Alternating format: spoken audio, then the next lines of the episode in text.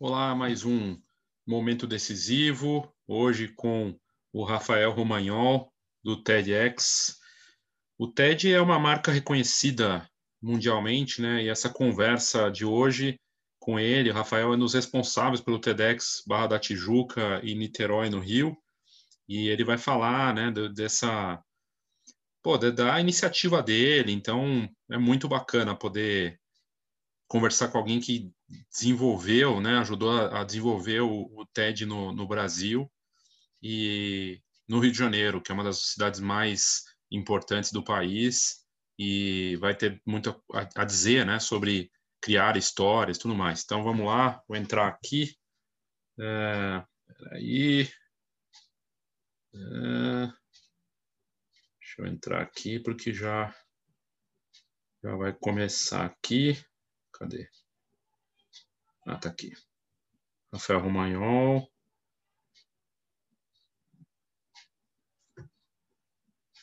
Oi. Beleza. Show. Entrou o Léo agora. Léo Saldanha. Colocar ele como moderador também. Oi, boa noite. Tudo bem? Oi, Léo. Boa noite, cara. Prazer falar com você. Prazer falar contigo também. Falta Kaká e eu vou convidar a galera aqui. Tá fechada a sala aqui, eu não sei como que. Peraí. Ah, tem que abrir aqui, peraí. Aí. Aí, pronto.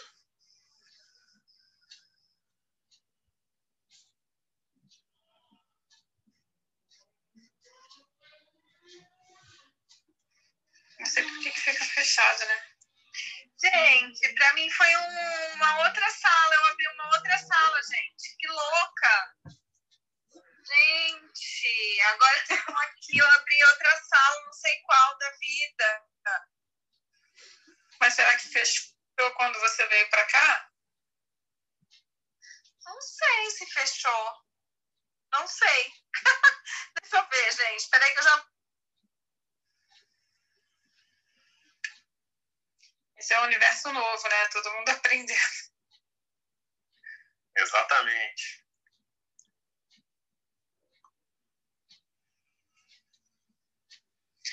Então, Rafael, primeiro eu queria te agradecer assim, por aceitar nosso convite. Fiquei muito feliz que você aceitou.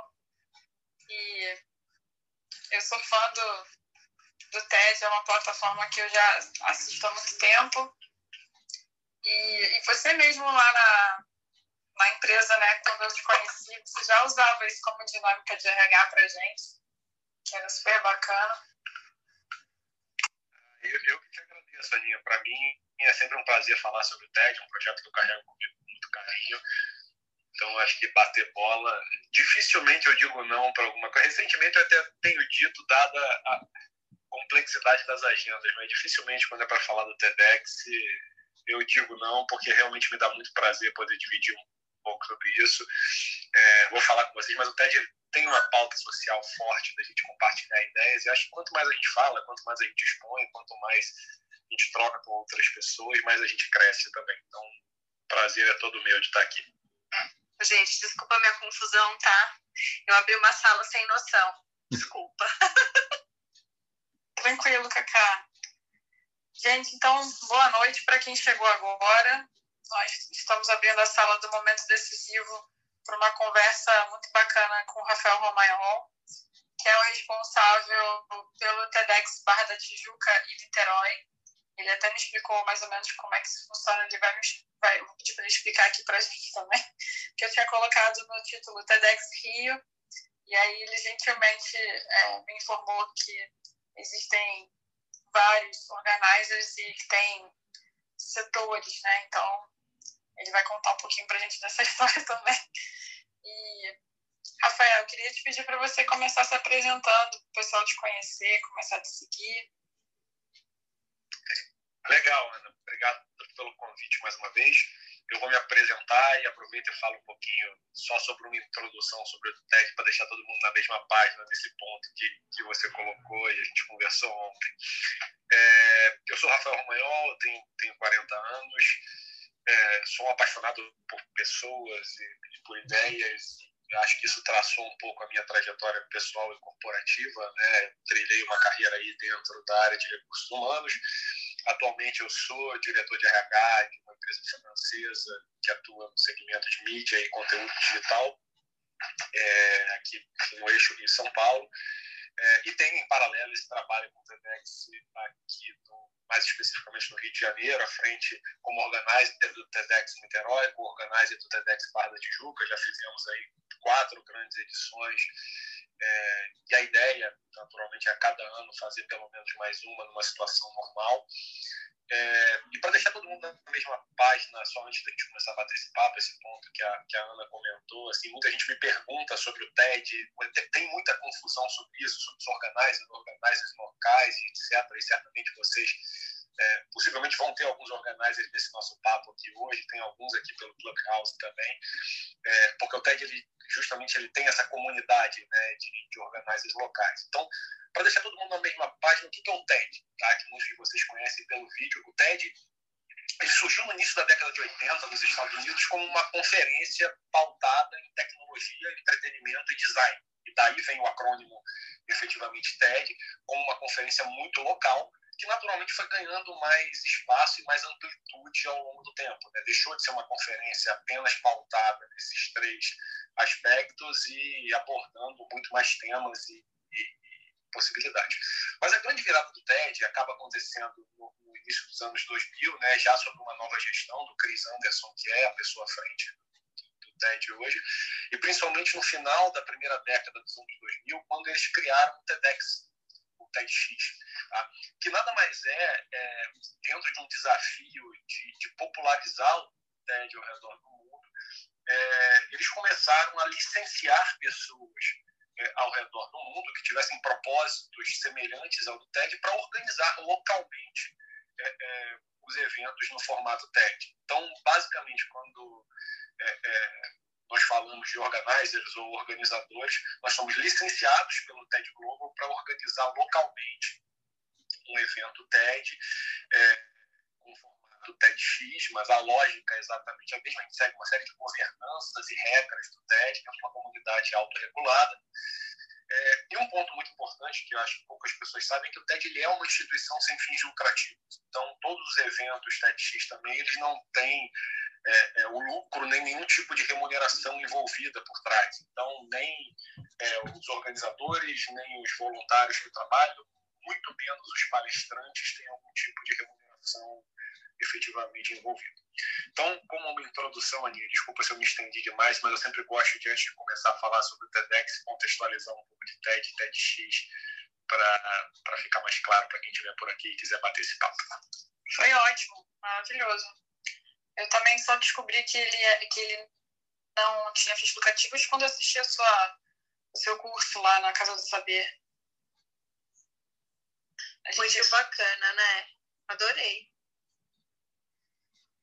É muito, é muito bacana, muito bacana falar sobre isso. Muita gente conhece pelos vídeos só, né? mas por trás tem toda uma operação e tem todo um conceito muito bacana de comunidade. Né? Então, é, quando eu falo de comunidade, nós somos uma comunidade muito autorregulada aqui no Brasil e no mundo. Né? Então, isso permite muita troca entre a gente, da mesma forma que a gente está aqui, de repente, fazendo um evento no Rio, tem outra pessoa na Austrália. Né? é, outra na França, outra na África do Sul, e a gente está trocando informações, está trocando ideias, está trocando perspectivas. E isso é muito, muito gostoso e certamente engrandece muito a gente e cada um dos eventos. Como que funciona essa estrutura? Vocês têm um organograma, você precisa reportar para alguém? É, porque, por exemplo, você falou que tem uma pessoa que é representante do TED Rio. Então, você fez Barra da Tijuca e Niterói, que são Niterói é uma cidade vizinha e Barra da Tijuca é um bairro. Você tem que reportar para essa pessoa que é responsável pelo Rio para aprovar do, do, evento acontecer ou, ou é independente? Desculpa, Aninha, que meu telefone tocou aqui no fim da sua pergunta, então acho que eu entendi que você queria entender a estrutura de como a gente reporta, se reporta para o TEDx Rio, se reporta lá para fora, como é que isso, se, se você precisa reportar para representante do TEDx Rio, ou se você é independente, se passa por alguma avaliação, é, porque vocês fazem as escolhas dos palestrantes, se tem que reportar lá para fora. para conseguir a aprovação desses palestrantes para entrarem? Como é que funciona essa organização? Legal, legal. Não, é, é totalmente nosso, nosso processo, né? Então, a partir do momento que você vira um licenciado, então você passa por um application é, com o TED Global, né, cheio de do's and don'ts, onde eles querem entender muito sobre quem é você é, e a sua história para te dar licença de poder organizar o evento.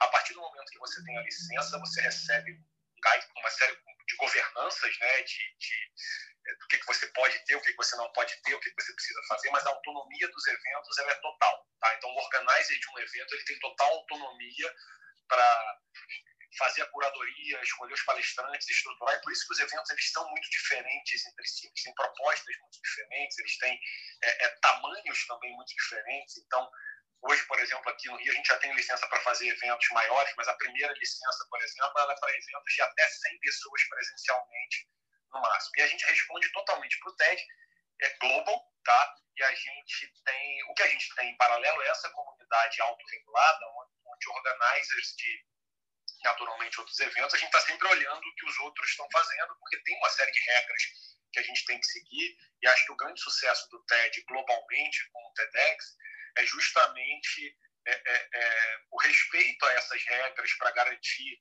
tanto a qualidade dos eventos, a marca. Então, essa comunidade autorregulada, ela acaba, ela acaba ajudando muito nisso. Então, respondendo sua pergunta diretamente, a gente responde só o TED Global, então é uma relação do licenciado com o TED Global.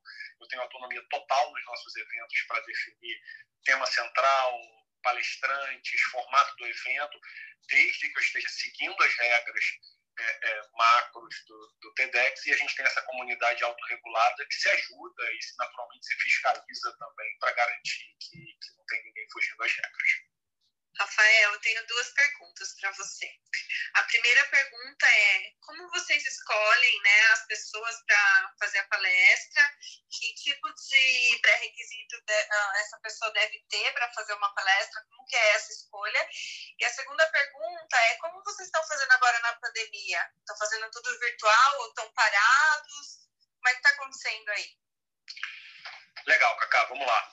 É, primeira pergunta, então, e aí corrigindo um ponto seu, tá? e que é muito comum, a gente ouve muito essa pergunta. Tá? Nós não escolhemos as pessoas, tá? nós buscamos as ideias. E aí talvez esteja a parte central quando a gente desenvolve um talk ou define um speaker. Né?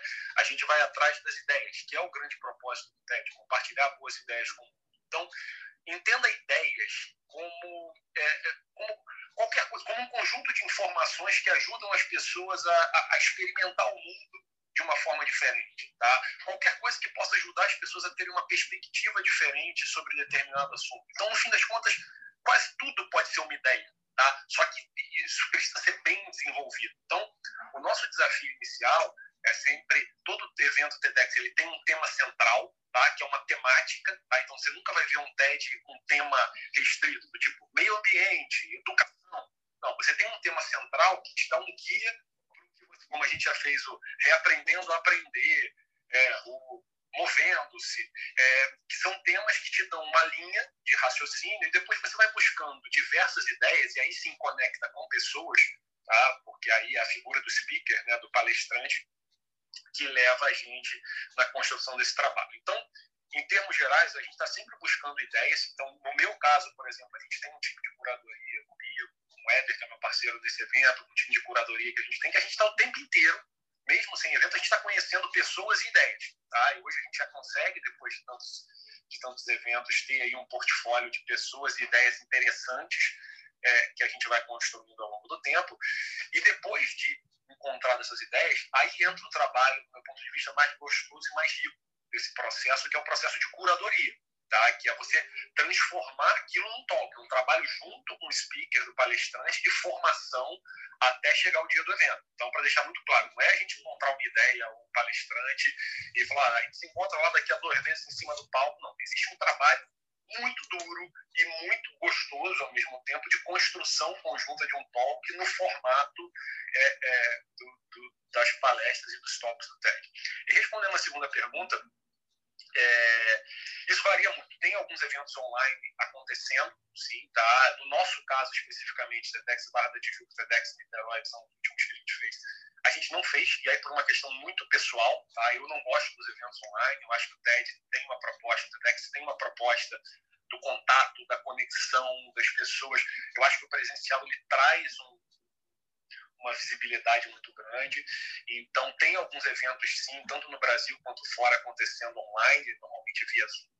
O que a gente tem feito, a gente fez até um essa semana em parceria com o TEDx Rio, que enfim, fazem eventos incríveis também. Esse é um TEDx mais antigo até que, que o nosso. A gente fez em parceria com eles o TED Circle, que é um outro formato, que não é um evento, tá? mas é um novo, uma nova proposta que, que o TED vem tratando ao, ao longo dos últimos tempos, que é, é, é um é um modelo onde você estimula as pessoas a assistirem mais talks e debaterem sobre eles. Então, o que a gente fez um evento até essa semana agora, TEDx Niterói, junto com o TEDx Rio, onde a gente escolheu um talk é, é, sobre um assunto bem relevante no momento, é, é para um grupo limitado de pessoas, então nesse estavam participando online, tá? então estava participando com a gente ali algo em torno de 30, 35 pessoas, onde a gente passa o talk, convida dois, três debatedores que tenham propriedade para falar com o tema e depois abre para uma roda de conversa entre as 30 pessoas, colocando seus pontos de vista e sobre suas perspectivas sobre o evento. Então, no nosso caso, a gente tem participado de circles, mas evento propriamente dito, TEDx, onde você traz palestrante, tem os talks lá de até 18 minutos, etc. Não. Eu, Rafael, acredito no, no, no evento presencial, no modelo presencial. Era nossa, a gente tinha o objetivo de fazer alguns eventos em 2020, infelizmente não aconteceu. 19 também acho difícil que vá acontecer. 19 21 possivelmente também não vai acontecer. Então a gente está seguindo dessa forma. Muito legal. Léo, você gostaria de fazer alguma pergunta? O pessoal que está aqui acompanhando a gente também, se quiser perguntar, é só levantar a mão. Eu, eu tenho perguntas aqui. Eu, eu sou um consumidor do TED, assim, curto muito também, várias plataformas. Eu estava pensando que bate muito com o que você estava falando, Rafael, das dessa coisa do debate, dessa nova fase, né? Porque eu estava ouvindo outro dia no podcast do TED, já tem um tempo que tem podcast, né? Lá fora e, e, e, vários países com diferentes podcasts, né? Em espanhol e tudo mais, em inglês. E aí eles têm trazido esses debates também, né? Além de ter uma apresentação, depois eles fazem uma, uma conversa, o Chris Anderson entrevista, é muito bacana. Eu queria que você falasse dessas duas características. Primeiro, assim, da, multiplataforma é a tendência mesmo para o TED, embora, claro, que o evento acaba sendo a base. E, e, e, como é que você vê isso, né? Aqui também vai por esse caminho? Cara, eu, eu, eu vejo sim, tá, Léo? Assim, eu acho que a multiplataforma é uma tendência geral tá, para tudo. Mas acho que o TED também está se, se redescobrindo com isso. Tá? Então, essa semana, por exemplo, a gente teve uma reunião de organizers Brasil Tá, mudou o nosso embaixador no Brasil agora, agora é o Mário do TEDx Campinas, e a gente teve uma reunião de organizadores para falar sobre isso, porque tem algumas discussões que são muito novas para a gente. Exemplo, você citou aí, podcast. Na regra original, os eventos não poderiam ter podcast próprio, mas diante do cenário que a gente está agora, pode, não pode? Então, o TED está revendo uma série de regras, e você vê o próprio formato, né? É, na, no início da pandemia, o, o Chris Anderson começou com uma série de movimentos de entrevistas, teve entrevista com Bill Gates, teve entrevistas com pessoas muito grandes, muito muito sêniores sobre diversos assuntos, justamente para gerar conteúdo também nesse momento que, que a gente está em casa, que os eventos presenciais, porque hoje os eventos TEDx, tá, como o meu, como o nosso, que a gente organiza aqui para nossa comunidade e que estão acontecendo ao, ao redor do mundo, tem, sei lá, mais de 30 mil eventos já organizados, eles eram base de conteúdo para o TED. Se vocês acessarem TED.com e entrarem lá e botarem TEDx Niterói, vocês vão ver os vídeos foram gravados em Niterói, ali no cantinho do Rio de Janeiro. É, ou se vocês botarem TEDx Barra da Tijuca no site do TED, vocês vão ver vídeos que foram gravados lá na Cidade das Artes, no último evento que a gente fez.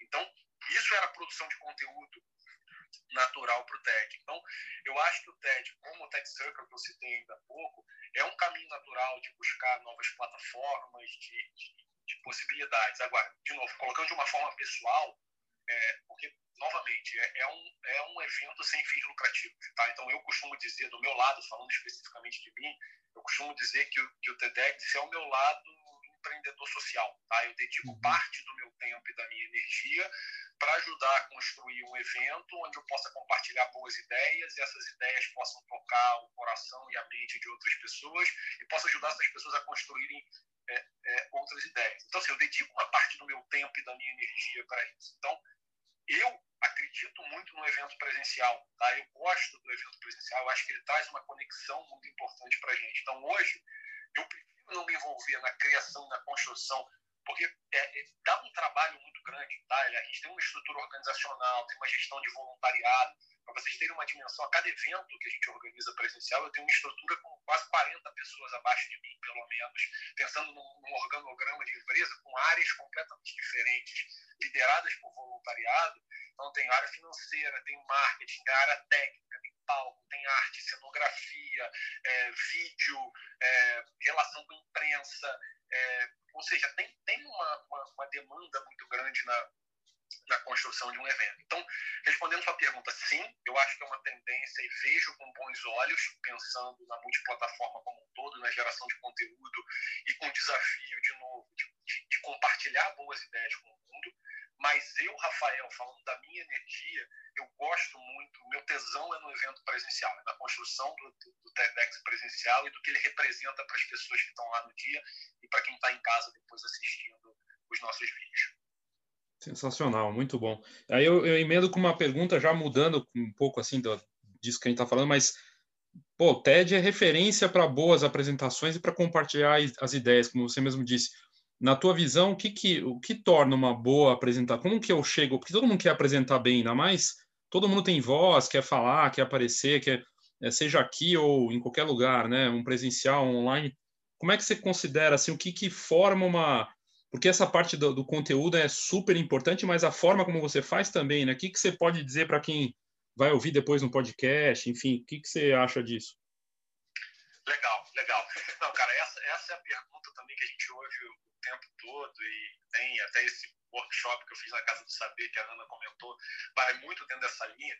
E tem um, e tem um isso eu digo que é quase um processo de curadoria né, que a gente faz, né, que é justamente a formação da palestra. Mas essa pergunta é interessante, cara, porque ela, ela casa muito, Léo, com, a minha própria história, tá? Porque eu tinha uma visão ingênua do TED. Eu era um grande, um puta fã do TED, eu consumia o produto TED como, como, seja como gestor ou de forma pessoal, eu sempre consumi o TED.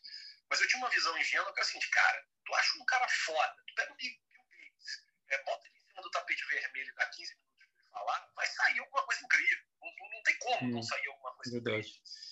É, e talvez a grande quebra de paradigma para mim, quando eu comecei a me envolver com o TED, isso quebrou totalmente a minha forma de estruturar e me fez mergulhar mais nesse tema para entender e estudar efetivamente, foi entender uma metodologia tá, do TED, uma metodologia de formação. E é quando eu converso hoje com as pessoas, depois de ter estudado muito, ter ido a muitos eventos também, não só os meus, mas eventos de outros organizers, ter assistido muita coisa, ter lido livros a respeito não, eu sei falar sobre o formato TED, o TEDx, porque é o que eu venho trabalhando, é o que eu e é uma metodologia específica. Então, essa metodologia envolve uma série de questões específicas que não é só é, postura, é, ou impostação de voz, ou é, eu não sou, e nem eu sou treinado, não sou o cara para falar sobre isso, sou o cara para falar sobre a metodologia efetivamente do TED, que envolve uma série de questões. Então, eu não conseguiria aqui discorrer para você, porque é um conjunto de, de, de, de atitudes e de, de, pontos importantes conectados um no outro, onde o centro é a ideia. Então, de novo, assim, o principal do TED é a ideia. Você tem que ter uma boa ideia. E por que, que eu digo que isso é central? Isso é a frase principal do Chris Anderson. Tá? Isso que denomina um pouco do, de tudo que a gente faz no evento. Qualquer pessoa com uma boa ideia na mão pode vir a se tornar um TED Speaker. Tá? Esse é o trabalho da curadoria. Então, se você tem a boa ideia, se a gente encontrou a boa ideia, e isso é algo que a gente costuma fazer muito no evento. A gente já teve pessoas que nunca tinham subido num palco numa vida e que fizeram talk, e o talk está lá no mesmo lugar que está o talk do Bill Clinton é, e do Bill Gates lá na, na, na plataforma do TED. É, então, assim, não tem um segredo mágico, mas tem uma, uma, uma conexão de uma série de questões da metodologia que fazem um talk ser de fato um talk. Então, eu posso citar algumas coisas. Então, exemplo, eu falei da ideia. Tá? É muito importante, é uma coisa que a gente pede muito, é limite a sua fala a uma única ideia. Tá? Você tem que ter uma ideia central, e a gente vê muito isso, as pessoas trazendo uma série de aspectos, querendo abordar uma série de ideias diferentes, tal, mas tem uma coisa que é a coisa importante que a gente quer falar. Segundo ponto, o respeito pelo tempo. Tá? A gente entende, e aí não só o tempo que você tem para falar, tá? a gente entende na metodologia do TED como um todo que o tempo talvez seja o artigo mais precioso que a gente tenha. Né? Então, não tome tempo das pessoas, e para isso as palavras importam. Então, a busca pela palavra perfeita, o processo de curadoria, é, é ele é desgastante às vezes porque a gente corta a palavra do tom, que assim, não precisa, para que você falou essa frase se ela não te leva a lugar nenhum? Então, palavras realmente é, importam. Terceiro ponto, é generosidade, que é uma, uma, uma, um ponto bastante falado dentro do TED, que é isso não só pelo, pelo propósito de não ter fins lucrativos, mas assim, a gente entende o speaker como alguém muito generoso, ou seja, alguém que está ali para doar alguma coisa muito bacana para quem está assistindo e para o mundo como um todo, não para tomar. Tá? Então, a, a, proposta da generosidade ela está literalmente ligada ao formato da metodologia. Entenda que a gente está ali para doar alguma coisa para quem está assistindo e não para e não para tomar. E aí vai pelo, por instigar curiosidade. Aí tem uma série de etapas que aí de novo é um processo de curadoria, de formação e tem alguns materiais depois que eu posso posso citar para vocês também, é, que, que pode ajudar quem tiver mais curiosidade a conhecer. Esse processo ele é feito como, geralmente? Presencial, eu vou lá, a gente marca uma reunião e aí você, eu, por exemplo, eu exponho minha ideia para você, Rafael, e você vai falando para mim que que você acha, né, todo todo esse processo que você citou. Como que é feito isso na prática? Tá, você quis o processo de escolha de uma de um palestrante ou de uma ideia propriamente dito? Sim. É, então, no, nos nossos eventos, Cacá, como é que como é que a gente costuma fazer? É um work in progress que a gente está o tempo inteiro é, tanto agindo de forma proativa, ou seja, é, conhecendo pessoas e conhecendo ideias, como sendo atingido também por essas ideias. Então, é tanto a gente procurando pessoas, a gente ranteando mesmo ideias, quanto a gente sendo procurado por pessoas. Então, isso varia muito de evento para evento. Tá? Hoje, por exemplo, a gente já tem um portfólio com alguns nomes e algumas ideias que a gente vem trabalhando ao longo dos últimos anos, que sempre que a gente monta um evento, a gente tem aquelas pessoas no radar e a gente cria algumas linhas com base na temática central do evento, a gente cria algumas linhas de, de atuação onde o time de curadoria começa a ir atrás. Então, cara, eu quero encontrar alguém para falar sobre. Vamos dar um exemplo clássico. Chegou um determinado momento, a gente queria abordar alguma coisa ligado a, a, a deficiência visual, cães guias e treinador, e aí a gente acabou, vamos buscar e encontramos um cara que enfim, professor, treinador de cães guias numa escola no interior de São Paulo, tem um trabalho super legal de formação e de inclusão. Então, ele é muito uma via de mão dupla. Tem muitos eventos no Brasil e fora que eles chamam, que eles fazem que eles chamam de, de open mic, né? que é um, é um pré-evento onde eles convidam pessoas a dividir suas ideias lá em três, cinco minutos e eles pré-selecionam algumas pessoas. A gente tentou fazer isso uma vez em um dos nossos eventos, mas não, não acabou não funcionando muito bem. A gente até aproveitou uma pessoa que, que acabou se tornando speaker. A gente fez via uma plataforma, mas não funcionou. Então, o que a gente faz muito é o seguinte: é, são pessoas contactando a gente. Então, eu acontece muito isso no meu Instagram, no Instagram dos eventos TEDx Niterói, TEDx Barra da Tijuca, ou por e-mail. E aí a gente sempre marca um papo. Falando muito pessoalmente, o que eu faço é sempre conversar com pessoas. Assim, ah, quero te apresentar uma ideia, quero conversar a respeito do TED. É, isso faz parte do nosso trabalho de curadoria. Então, eu e as pessoas que estão no meu time de curadoria hoje, a gente está o tempo inteiro conhecendo pessoas para que quando chegue o evento, a gente sempre tenha uma parte de pessoas que já estão ali no nosso portfólio, que a gente fala, olha, essa ideia que se conecta com esse evento, se a gente trabalhar bem, vai funcionar. E uma parte que, com base nessas ideias, como é que a gente busca pessoas é, é, do lado de fora que possam ter alguma referência. Mas, como eu disse, isso varia muito de evento para evento. Tem eventos que o pessoal faz, faz pré-eventos onde as pessoas possam dividir suas ideias, não é o caso do nosso. Mas é, eu, propriamente, estou totalmente aberto aí, quem tiver por aí, que tiver alguma ideia e quiser dividir. Eu já quero falar com você em off daqui a pouco. Por favor. Passar, eu já sou a primeira, nada, tô brincando. Vai ser um prazer. O Rafael, você, eu lembro que uma vez você postou no LinkedIn, vocês estavam com um tema, uma ideia, e que vocês queriam que a gente indicasse pessoas que pudessem agregar aquela ideia, né? Eu lembro até que eu indiquei uma pessoa, não sei se vocês chegaram a conversar ou não, mas também tem isso, né? De vocês colocarem na rede, ou no LinkedIn, ou numa plataforma, para as pessoas é, se candidatarem, né? Não, acontece, acontece assim, de algumas linhas de frente, ou alguma ideia diferente que tenha um link com, com o tema. Então, assim, é, tentando ser bem específico, assim, quando a gente fala de, de tema, tá? Eu vou, vou, pegar o exemplo da primeira edição do Niterói, que foi o, o Reaprendendo a Aprender. Tá? Quando a gente olha, você vê que a temática é, uma, é um tema bem centralzão, que ele tem uma sinopse por baixo, que fala, ah, é aprendendo a aprender, a gente vai falar de educação, de aprendizado. Não, a gente vai falar qual era a temática central por trás do Reaprendendo a Aprender. Eu quero sim falar do aprendizado, tá? do conceito de aprendizado como um todo, mas eu também quero falar do, do processo, do, do desaprender, do, daquela história de zerar a caixinha, desligar o HD mesmo para zerar a caixa, e do reaprender, que é o processo de você se permitir vivenciar algo novo.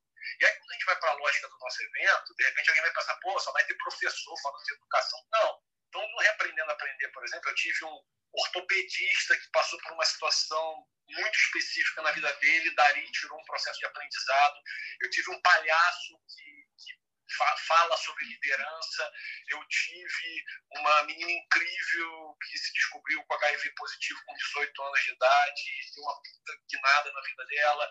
Eu tive uma, uma transexual uma mulher, uma mulher trans que ocupa uma baita posição executiva numa empresa de tecnologia, é, é, falando sobre o processo de reaprendizagem. É, eu tive um cara que trabalha numa multinacional no Vale do Silício falando sobre tecnologia. Todos os tops ligados com fio condutor no tema central, mas com abordagens, e aí essa é uma das características, que os eventos sejam heterogêneos, que eles trabalhem. Então, eu costumo muito dizer que para quem vai ao evento, né, principalmente presencialmente, porque são duas perspectivas diferentes, e acho que isso vai muito é, na questão do multiplataforma que o Léo falou. Né? É, quem vai ao evento, que eu costumo dizer é vá para uma experiência. Então, é, é muito engraçado que no pré-evento, muitas pessoas me perguntam assim, ah, mas quem vão ser os palestrantes? Quando me perguntam isso, a minha resposta é sempre assim, não importa, não importa, você está indo num TEDx, tá? vai lá, eu posso até te dizer quem é o palestrante, mas isso não significa que você vai saber, você vai dar um Google aí, você não vai saber exatamente sobre o que, que ele vai falar. Então, é, vai, porque a proposta é que o evento seja uma experiência para quem está lá, né, que mexa com, com, as suas emoções, com seus sentimentos, que te faça rir, que te faça conectar com outras pessoas. Então, a gente acaba seguindo muito esse caminho, diferente do pessoal que assiste de repente em casa, que está em casa e fala, pô, eu quero, quero, tenho curiosidade de saber sobre esse tema é, aí entra lá no site do TED ou entra na plataforma do YouTube, pesquisa e vai aparecer um talk para você ali de alguém é, em algum lugar do mundo falando sobre aquele tema e você vai consumir aquele conteúdo porque ele realmente te, te, é, te impacta positivamente ou porque é uma necessidade para você naquele, naquele momento. Ô, Rafael, e quantas palestras vocês fazem por, por evento? Então, no, no nosso, Cacá, a gente faz em torno aí de 12, no máximo 14, tá? Então a gente já teve evento com 10, evento com, com 12, é, mas os nossos eventos também eles têm sempre algumas, algumas inserções sem ser palestra, né? Então isso é, é, uma das coisas que a regra permite, né? Então a gente tem atrações artísticas, eu particularmente sempre gosto de privilegiar artistas locais, então a gente sempre tem alguma coisa de música, alguma coisa de arte, dança. É, gente, é tudo de bom, gente. É, é, fotografia, é, a gente sempre tem alguma questão é, é, ligada à arte efetivamente no evento. Então, é um evento de uma tarde, tá? Então, eu estou falando aí de, em média, 12, 12 talks, né? Os talks, eles têm aí no máximo 18 minutos, mas a gente tem intervalo para as conexões normalmente é um evento, o nosso modelo é um evento de seis horas aproximadamente, duas da tarde a oito da noite. Então pensa num evento de uma tarde, é o formato que a gente que a gente gosta de fazer, é isso, é tira uma tarde para se para se permitir viver o, o dia a dia do TEDx. Bacana. E o que, que envolve os fotógrafos? Cara, todo evento, ali a gente tem, a gente tem como parte do evento, não é algo obrigatório, mas é plenamente recomendável que a gente tire fotos do evento e essas fotos também são compartilhadas na plataforma do TED. Né? Então, todos os eventos até hoje a gente teve um fotógrafo, um time de fotógrafos é, trabalhando com a gente, normalmente de forma voluntária, né? Então, são fotógrafos mesmo que, que querem também presenciar o evento é, ou fazer parte disso de alguma forma, entender o propósito que envolve o TED e aí fazem todo o processo de fotografia para a gente demonstrar para o TED Global é, como foi efetivamente o evento. Então, além dos talks que a gente sobe numa plataforma específica do TED, a gente sobe as fotos do evento também, que envolvem plateia, é, conexão entre pessoas no intervalo, os próprios palestrantes, os organizadores, os voluntários. Então, basicamente, todos os eventos a gente tem um fotógrafo ou dois ou três, aí depende do porte do evento, trabalhando no dia para conseguir dar uma visão para a gente. E aí isso é muito legal para a gente, principalmente que está organizando, porque no dia do evento você está numa tensão do caramba, né? Você está muito preocupado com um palco, um talk, né? A questão do talk, principalmente, ela é muito delicada porque não, o evento, além dele estar tá sendo transmitido ao vivo, né? a gente transmite ao vivo pela, pelas redes sociais, os talks estão sendo gravados. Né? Então é aquela coisa que não pode ter ele tem que ser de uma vez só, não tem jeito. Então, a gente, a gente acaba ficando muito tenso e as fotos acabam ajudando muito a gente depois a conseguir ter uma, uma visão, a viver o evento novamente de uma forma mais, mais estruturada. Então, basicamente, o que a gente tem é a cada evento, a gente sempre tem fotografia e filmagem, tirando a filmagem, obviamente, formal, né? E essa filmagem formal é uma filmagem paga de fato, né? A gente, a gente contrata um time técnico para fazer filmagem do evento, gravação e etc. A gente tem a filmagem do, do, do, desenrolar, né? Do bastidor, da plateia, das reações, etc. Para que a gente possa ter, ter isso com a gente. Muito legal. Léo, você ia falar? É, eu ia perguntar da, de assistir ao vivo, porque realmente eu fico pensando, nunca fui em nenhum. Teve um amigo meu que foi, eu acho que até foi no Rio de Janeiro, inclusive, deve ter sido teu evento, e, e ele falando que realmente é outra coisa completamente diferente, né? E no fim, sem ter o evento presencial, o, o presencial para o TED é, é, a base para tudo, né? A matéria-prima é o presencial que vai vai se estender por uma, uma série de, de, de canais, de, enfim, gerar outros conteúdos, né? Mas é, deve, ter, deve ser incrível, né, para as pessoas. Eu, o que eu ouvia falar era que, assim, não sei se lá fora era assim, mas você, você paga para ir no presencial, né? Porque é uma experiência. E aí o, o você vai assistir depois no, no, nos vídeos, ou é mito isso? Não, é, é isso aí, aí depende muito de evento para evento, tá? É, é, e aí, assim, respondendo sua pergunta, Léo, até voltando um pouco no início da minha história com o TED, tá? Como eu comentei com vocês, eu sempre fui um fã do TED, e quando a gente começou a se envolver com o TEDx, tá? essa minha procura, junto com o Éder, lá na época, da gente entender um pouco como funcionava, é, eu sempre tento encontrar uma história mais bonita para contar esse início da nossa relação com o TED, mas nunca tem jeito. É, na prática, a pergunta que a gente fez foi exatamente essa: eu posso a um TED um dia? Se eu quiser, como é que funciona isso? Isso há alguns anos atrás. Eu não sei, vamos pesquisar para ver como é que você está. Será que a gente pode ir numa TED Conference?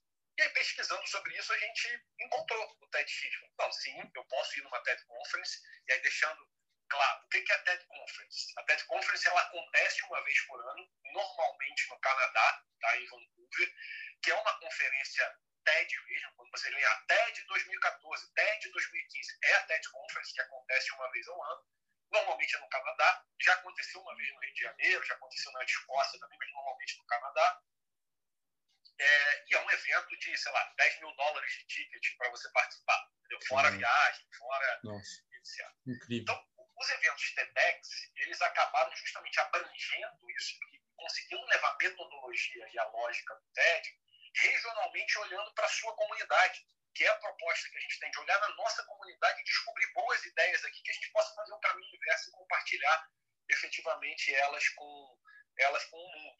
Então, na, na, na, nossa linha de raciocínio, a minha pergunta inicial, quando eu me fiz, eu me respondi, né, então, assim, eu posso ir a um TED, e eu não só posso, como eu posso organizar também um TED. Então, os eventos TEDx, eles variam muito. Os nossos, por exemplo, sempre são cobrados. Tá? Você até encontra eventos aí fora que são que, que, que podem não ser cobrados, a grande maioria são cobrados. A gente tem um limite Tá? Então, assim, nenhum evento TEDx, por exemplo, ele pode custar mais do que o equivalente a 100 dólares. Tá? É, e na prática, toda, toda, por que, que normalmente são cobrados? Tá? Justamente porque o evento tem um custo. Ele não tem fins lucrativos, mas ele precisa se pagar de alguma forma. Né? E você paga o evento basicamente através de duas frentes. Né? Patrocínio, você buscar empresas que possam, de alguma forma, te ajudar a estruturar o evento, que entendam que o seu propósito é semelhante ao propósito do TED e queiram explorar isso de alguma forma como parceria de marca, e com ingressos. Então, normalmente, os ingressos são são, são nessa linha. Nosso último evento, o TEDx Niterói, foi um evento aí para 500 pessoas aproximadamente é, é, presencialmente, que a gente fez no fim de 2019, foi dezembro de 2019. Se eu não me engano, o ingresso foi 150 reais, tá? uma coisa nesse sentido. Você tem eventos diferentes ao, ao, ao redor do país, mas a maioria é pago sim, entendeu? Mas a gente tem esse limite estipulado pela governança, inclusive, de que os preços eles têm que estar limitados e também são muito de acordo com o evento. Quem, por exemplo, tem que fazer um evento para 100 pessoas só, ele tem um desafio logístico e até de custo maior, porque no fim de contas ele vai ter que gravar, ele vai ter que filmar o evento, assim como eu, que vou fazer um evento para 500, também vou ter que fazer. Mas ele tem um número limitado de pessoas que ele pode receber, então isso mexe no modelo de custo dele. Então, em linhas gerais, o evento tem um, um ticket de ingresso, apesar disso não ser, não ser obrigatório. Muito bom. É, eu fiquei com outra questão para te perguntar, assim, é, o TED, o TEDx e, e, o TED acabou inspirando os próprios TEDs pelo mundo, né, no formato TEDx, mas a gente vê outros eventos que se inspiraram também claramente, ou explicitamente ou de outra forma, né, copiando, assim, é, a gente mesmo na, no nosso evento que a gente faz de fotografia, a gente criou um Talks e a gente sempre falou do TED, que era inspirado claramente. É, você vê isso com bons olhos, assim, porque a gente vê hoje todo tipo de evento, aqui tem um de arte, também todo mundo virou talks, né? O que, que, que você acha de tudo isso? Não, tudo, tudo é talks hoje, né, cara? Esse é um desafio, mas ao mesmo tempo acho que isso mostra é, o, o, trabalho legal que o TED se tornou, né? Eu acho que o TED teve um papel fundamental nisso, de estruturar e, muito pautado nisso, na metodologia, nas palestras curtas, no respeito ao tempo, na mensagem clara Sabe, se você pode contar uma mensagem em três minutos, conte em três minutos, não demora dez para contar essa mensagem. Então, eu vejo isso com muitos bons olhos, tá? Desde que não fira a, a marca efetivamente TED. Então, assim, os talks estão sendo feitos por aí, de novo, eu acho que eles têm como, como, como base a proposta de, de, compartilhar boas ideias também, pegando o seu exemplo, nos eventos de fotografia, compartilhar boas ideias de forma direta, de forma, de forma é, bem específica a partir de um modelo, de uma metodologia. O que eu sou contra, e naturalmente a comunidade como um todo, como eu comentei que é uma comunidade autorregulada, é a exploração da marca TED por outros eventos. Entendeu? É quando você usa assim, ah, eu vou usar, estou fazendo aqui o meu evento no formato TED para. Não, tá bom, então não usa a marca do TED. Pode se inspirar efetivamente no TED, faz o Fotografia Talks, o Rafael Talks, o RH Talks, e que a gente de fato vê muito por aí. Então, o cuidado que a gente tem, e, e tem muita gente que, que explora isso, que se coloca de uma forma muito, muito, muito específica, esse é um cuidado que a gente tem. Mas eu, particularmente, não tenho não tenho não tenho crítica ao modelo. Eu tenho crítica, assim, de repente, depois de assistir é, pelo modelo de curadoria, que é o que a gente preza muito do lado de cá. Né? Então, eu e, e o Éder, que, que, é o meu parceiro na estruturação e na organização dos eventos, quando a gente começou a se envolver com o TED, é, um dos primeiros acordos que a gente fez foi esse. Cara, se é para fazer um evento, vamos fazer um TED foda.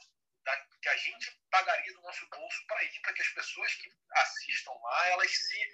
É, então, assim, vamos levantar nossa barra, a gente sabe que a gente vai ter que se dedicar a isso, mas a gente está carregando essa marca com a gente, é para fazer uma coisa muito bacana. Então, eu não. Eu, eu, cara, eu acho que seguir a metodologia, se inspirar pelo TED, cara, é super válido, porque, de novo, o TED é sem fins lucrativos e tem um propósito justamente isso, de fomentar mais pessoas a assistirem TED. A gente está tendo esse papo aqui, se a gente sair daqui, pelo menos um de vocês é, ficar aí com mais vontade de assistir um TED agora à noite ou amanhã, ou buscar um assunto específico, a gente está fazendo ideias gerais, a gente está fazendo é, é, o mundo melhorar e é o que eu, eu, costumo dizer sempre no fim dos nossos eventos. Né? Eu, eu acredito genuinamente que ideias mudam o mundo. Então, é, o que eu posso fazer é dedicar uma pequena parte do meu tempo para fazer essa roda girar. Então, eu, eu acho que a, se embasar pelo TED zero de problema, pela metodologia, o que eu sou contra é só utilizar a marca para se, se autopromover. Muito bom, muito bom mesmo. Bacana. É, eu fiquei pensando também, a gente fazendo o nosso, e, e, inclusive a gente faz ele de graça no evento, as pessoas podendo visitar e assistir em 20 minutos, né? A gente não fez em 18. E ainda assim, com 20 minutos, a pessoa, no nosso mercado, no mercado da fotografia, é o contrário. A gente vê ainda uma tendência do, de palestras de uma hora e meia, às vezes duas horas, três horas. E, e a coisa fica tosca, assim. Às vezes o cara não tem conteúdo para cinco minutos. É muito louco isso. E, e, e, na verdade, a gente vê no TED palestras fantásticas em, em pouco tempo. É, por que, que você, você vê, nota isso também, uma, uma tendência, às vezes, de achar que porque é pouco tempo não dá para passar uma ideia boa? Total, cara, total. E isso acontece muito no nosso processo de curadoria também. O pessoal tentando trazer tanta coisa, quer falar tanta coisa ao mesmo tempo e usar o tempo para isso. E aí, por isso que eu digo que palavras importam, né? A gente, a gente corta efetivamente muita coisa. Então, o que, o que, que tem por trás dessa estrutura do TED? Né? Por que os 18 minutos, é, é, esse tempo mágico, né? esse número meio cabalístico de 18 minutos? Né? Basicamente, o 18, é, o, o, que eles dizem muito é que é um, é um é um tempo curto para manter a atenção das pessoas no formato de internet ou presencial, mas ao mesmo tempo longo para você poder dizer algo relevante. Ou seja, 18 Muito minutos bem. a gente entende que é suficiente para você defender uma ideia de forma relevante e ao mesmo tempo você não cansa quem está te assistindo. Mas hoje eu vejo um viés total de baixa. Tá? Então, assim, você tem toques até um pouquinho maiores de 18 minutos, mas hoje no nosso evento a gente já trabalha com uma base de 15 e hoje você tem toques incríveis de 5 minutos, de 6 minutos, que são toques deliciosos de se assistir, que são toques super diretos. Então, eu acho que essa tendência, é, é, e é natural, acho que a internet também trouxe muito isso, né? a, a conexão, você ficar é, vidrado na tela é, é, sem se distrair durante muitos minutos efetivamente é mais difícil. O TED inicialmente é, cresceu muito com o advento da, da internet, do YouTube como um todo.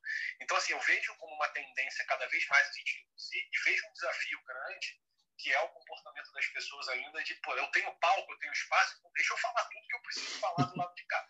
E aí entra o nosso desafio, e aí, mais uma vez, aí acho que vai a parte tão rica da, da preparação, do processo de curadoria, que é um processo é, que a gente vai trabalhando junto com, com, com o talk, e, e, aí sendo bem claro, tá? um speaker quando está com a gente é um trabalho aí de, normalmente pelo menos uns três meses, no mínimo, de preparação, uma série de entregas que ele precisa ter com a gente, e é um grande desafio. Às vezes algumas pessoas pensam assim, ah, mas eu já sou palestrante, e, e não significa que você é palestrante que você vai fazer um talk incrível significa que você é uma pessoa incrível, que você vai fazer um talk incrível.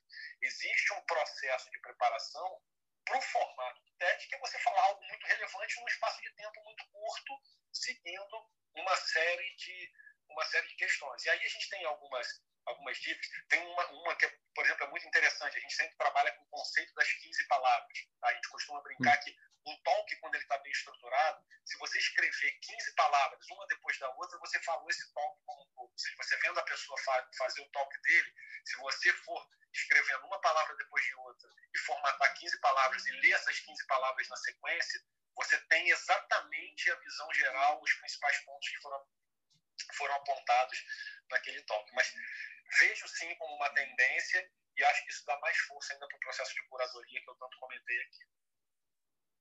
Muito, muito bacana. Eu, lembro de um dos livros que tem do TED, eu não lembro quem, qual deles, mas que está escrito TED na capa, e aí é branco e vermelho, assim, e, e entre as dicas estava isso, do tempo que se leva de uma palestra, mesmo sendo curta, era questão de meses mesmo. Então, para sair algo bacana, é um treino absurdo, né? É, esse, você deve estar se referindo ao próprio livro do Chris Anderson, que é esse, o TED. Isso. Tempo de falar e etc ele dá vários exemplos, é um dos livros bem legais assim para se consumir. Ele fala muito sobre não só da história do TED, do Chris Anderson, mas também da metodologia. E ele diz isso, é um processo é um processo grande de, de, de preparação mesmo, assim. Por isso que a gente faz um acordo com o speaker no início. Tá? Assim, cara, você está disposto a passar por isso? Porque não é, é a gente sabe, né? tem muita gente que se interessa por isso, né? O TED é uma marca muito forte, ser TEDx speaker é é, enfim, é uma marca, é, é um branding, é algo para se botar no currículo, muitas pessoas têm interesse, mas existe um, um, um, processo também, até porque é o que a gente fala, o, pro, o problema não é só a gente convidar, o problema é a gente colocar alguma coisa legal no palco no dia. Né? Então, a gente está aqui para se ajudar. Então, desde o primeiro momento, a gente alinha muito com o speaker de que é um processo de preparação. Então, assim, você está disposto a passar por isso? Porque a gente vai precisar te dar feedback, a gente vai pedir para mexer, de repente, algumas coisas que você não vai concordar, a gente vai debater em cima disso, a gente vai chegar um meio tempo, mas é um processo chato, às vezes. É um processo que envolve. No nosso caso, a gente normalmente pede para todo mundo escrever o talk inicialmente, a gente debate o talk, volta, a gente tem uma etapa que acaba sendo por vídeo, o cara grava o vídeo por, por etapas, a gente faz uma análise, até chegar, sei lá, uma semana do evento, que a gente faz um ensaio, e até chegar na véspera do evento, onde a gente faz um ensaio no palco presencial, com microfone, com tapete vermelho, com cenário, tá pronto. E a gente cansou de ter que mudar coisa em cima da hora, entendeu? Então, é, é, vai muito nessa linha. Sensacional. E quanto tempo é essa preparação, Rafael? É assim, são meses, são semanas, para a pessoa estar tá pronta? Então, são normalmente meses, Cacá. Assim, em termos de preparação, eu diria que pelo menos três meses, tá? No nosso, tá? Eu falo muito pelos nossos eventos, pelo que a gente acredita. Mas para botar um evento tá, estruturado, a gente fala em pelo menos seis meses, aí pensar no evento como um todo, tá? Eu tenho que ter locação, espaço, técnica, tema, curadoria, arte, ingresso, custo, patrocínio. É, cara, é, é, um evento de pelo menos seis meses de estruturação e o processo de curadoria, ele, no, no nosso caso, ele demora pelo menos aí uns três meses entre vai e vindo, para ser uma coisa também sem pressão, né? Porque a gente também sabe que por ser sem fins lucrativos, não adianta a gente é, é, entender que então a gente dá prazos, a gente trabalha dentro de um modelo onde as pessoas também precisam se, se dedicar. Então, assim, eu diria que em média uns três meses.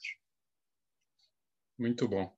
É, eu tenho uma pergunta em relação ao Clubhouse, né? Porque a gente vê aqui, às vezes, é, sei lá, 7 mil pessoas, 2 mil pessoas. É, o TED está presente de alguma forma aqui? Vocês estão olhando? Você acha que está se olhando para isso também? Ou, ou não vai bater muito com, com, a, com o propósito de vocês?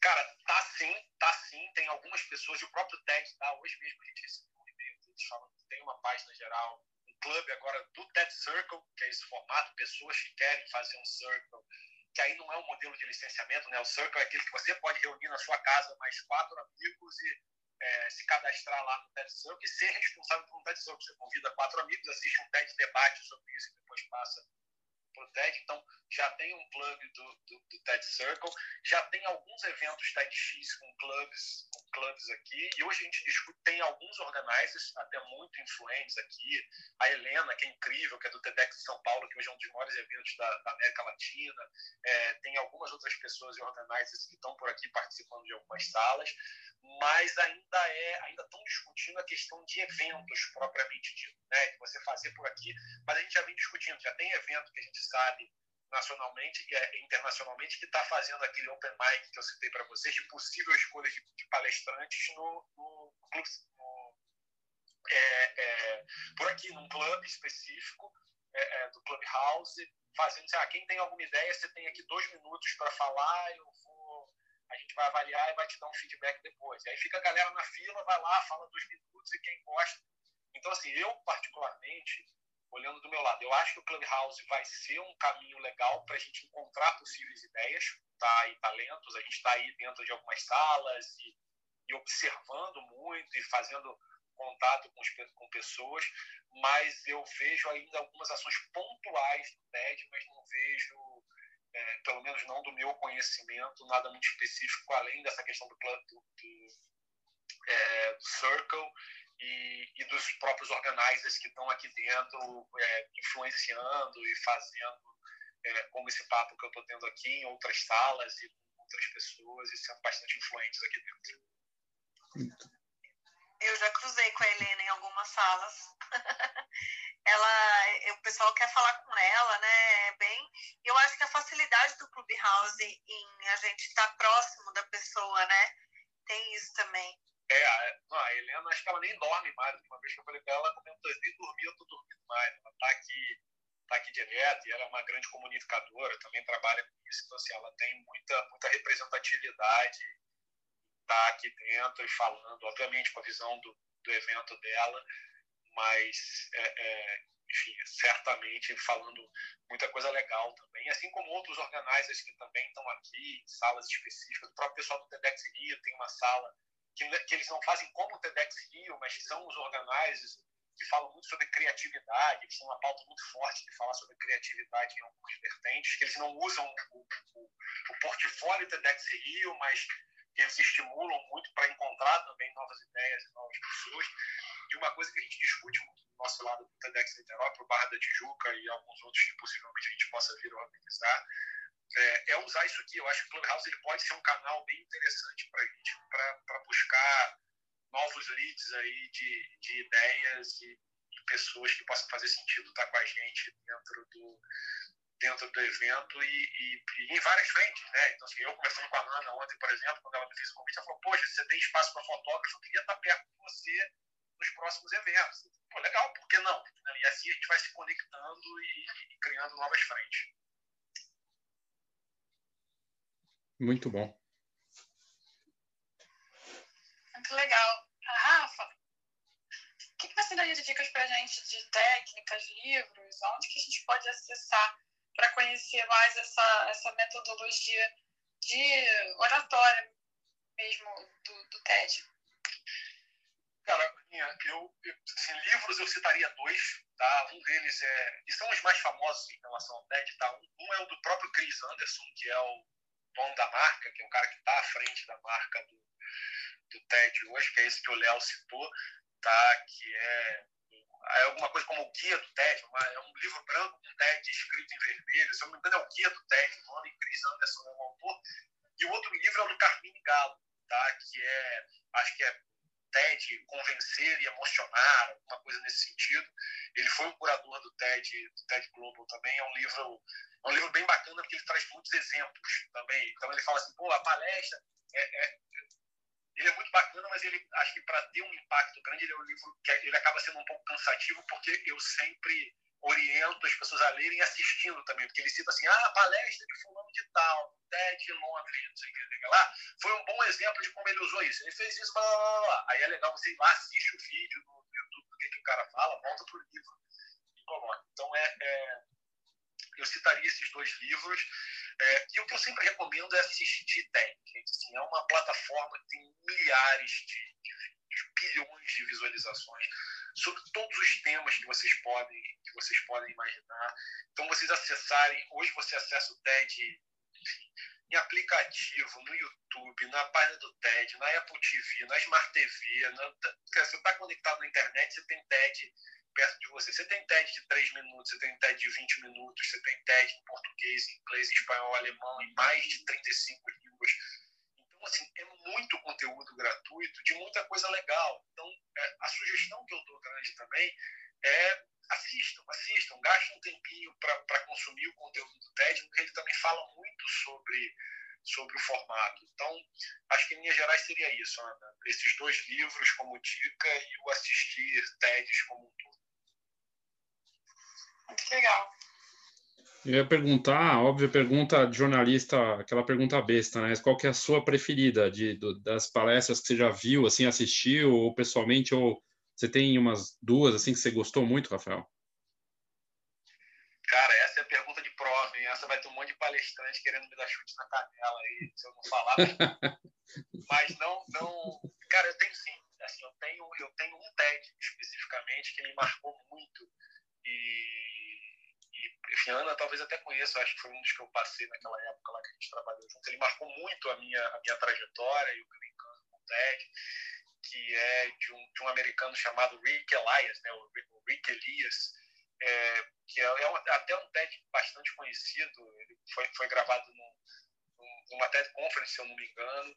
É um TED super curto, de 6, 7 minutos também. Ele é um cara que estava, sem dar spoiler, mas já dando, é, ele, é um, ele era um dos passageiros daquele voo que caiu no Rio Hudson, em, em Manhattan, lá em Nova York, alguns anos atrás. E aí ele fala um pouco, e acho que até o título é isso, o que, que eu aprendi quando meu avião caiu. Né? Então, assim, é uma mensagem super forte num espaço muito pequeno de tempo, onde basicamente ele conta um pouquinho do que, que ele aprendeu como ser humano quando o avião dele caiu, ou seja, o avião ia cair e ele passou um minuto e meio entre a vida e a morte, se preparando para morrer, e ele não morreu, e ele, o avião pousou no meio da água, e o que, que ele aprendeu nesse um minuto e meio que ele teve? Entre TED muito bonito e, e que me, assim, me trouxe muitos insights interessantes e me inspirou muito a fazer, a fazer outras coisas. E de resto, acho que todos os talks do TEDx Niterói Barra da Tijuca, puxando um pouco a brasa para minha sardinha, que tem, tem muita coisa legal e muito próxima da gente também, muito bonita, de, de, do ponto de vista de história, de aprendizado, de ensinamento, de perspectivas diferentes sobre, sobre determinados assuntos, tem muita, muita coisa legal. Mas eu citaria esse do Rick, porque foi um que me, me marcou muito. Eu marquei aqui, já anotei. E ia te perguntar também do futuro. A gente viu na, na, nessa última semana muita gente falando do show em Barcelona, que foi feito com protocolos estimulado pelo governo para como uma experiência, 5 mil pessoas, todos de máscara, todo mundo foi testado, parte do preço, inclusive é o teste, e, e, e aí eles vão avaliar de fazerem eventos com muitas pessoas, como é, acontece normalmente com, com TED ou TEDx, né, um evento grande. Você acha que vai ser assim? Será? Porque não dá para saber exatamente como vai performar aí com vacinação é. e tudo mais. O que, que você acha? É, cara, eu, eu, eu, realmente não sei. É um dos debates que a gente estava tendo. A gente até teve uma reunião de organizers essa semana. A gente se reúne aí a cada dois meses para bater um papo, os organizers Brasil, né, para a gente poder ter uma perspectiva. E hoje, é, é, as governanças elas são muito regionais. Né? Então, assim, se eu for organizar um evento presencial hoje, o TED não vai me Tipo, ele, ele entende que eu estou cumprindo a legislação regional. Não tem, e o que a gente vem discutindo é muito isso, assim, qual é o papel que a gente tem que ter também como sociedade, como comunidade. É, e essa semana, por exemplo, a gente falou isso. Acho que tem um papel por trás do que a gente faz, do trabalho que a gente faz, que não faz sentido nenhum ter evento presencial é, no Brasil agora, diante de tudo que a gente está passando. Não tem ninguém é, pleiteando isso, mas a gente tem que, a gente tem que se, como comunidade, a gente tem que se colocar em relação a isso. Não, também se tivesse aparecer alguém, eu acho que a gente tem que não recomendar, porque de certa forma carrega uh, a marca de todos nós aqui. Né? Então, é, eu acho que é um caminho. Já tem, me parece, que alguns TEDx's acontecendo no mundo, em alguns lugares onde a pandemia já está mais, mais controlada. Se eu não, não me engano, alguns eventos já aconteceram, mas eu acho que aqui a gente vai ter que esperar. Tá? Eu, particularmente, não acredito em evento presencial em 2021 Não acredito mesmo e acho que é, é que até tive a oportunidade de falar isso na reunião com, com meus colegas organizers essa semana. Eu acho que é aliviando nesse momento a gente se organizar ou se preparar para fazer qualquer tipo de evento presencial ainda esse ano. A gente tem que esperar é, as coisas se acalmarem para aí sim poder pensar e estruturar algo novo. Então, eu acho que, que a gente tem que aguardar. Né? Eu não consigo ver uma perspectiva ainda global de como estruturar eventos presenciais é, diante das características e da situação de cada país em relação à pandemia. Muito bom. Bacana, não, sensacional e importante é, salientar isso, porque realmente no Brasil, ainda mais nesse momento, né, batendo recorde dia após dia, aí realmente fica, não tem cenário para retorno, complicado mesmo.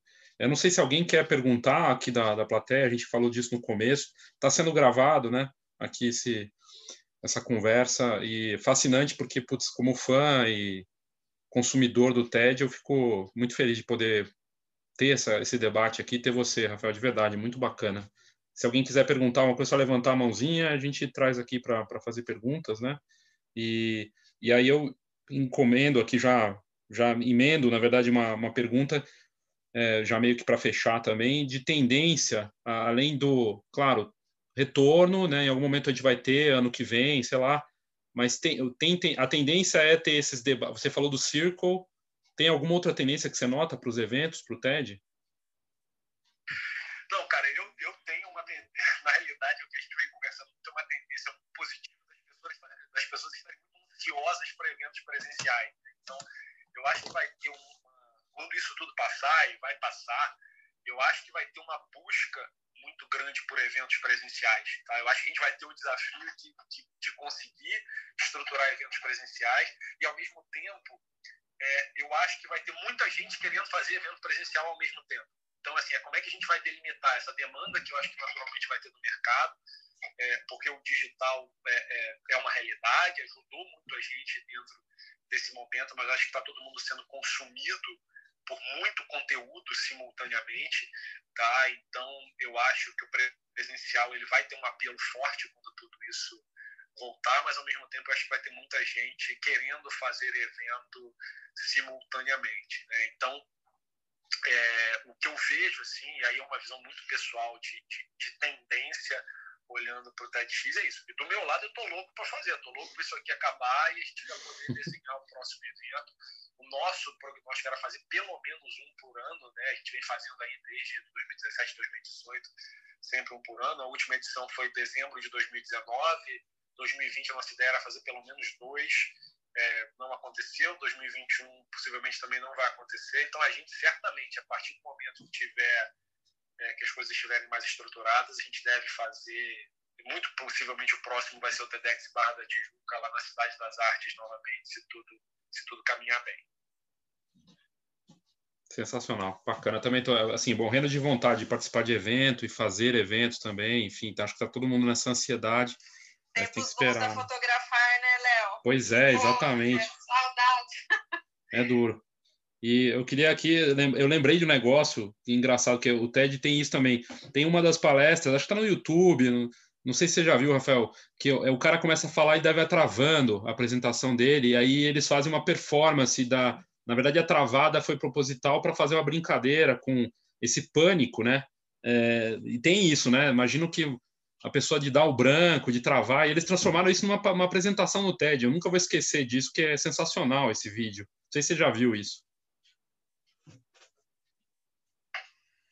Desculpa, eu estava falando no mudo aqui, já vi sim, cara, e é isso, é como eu coloquei, o TED, é, essa é, é um talk bem famoso também, eu não lembro do nome do, do speaker, mas é, tudo pode ser um talk, né? Qualquer ideia que você, de novo, provoque as pessoas, porque qual é o grande objetivo?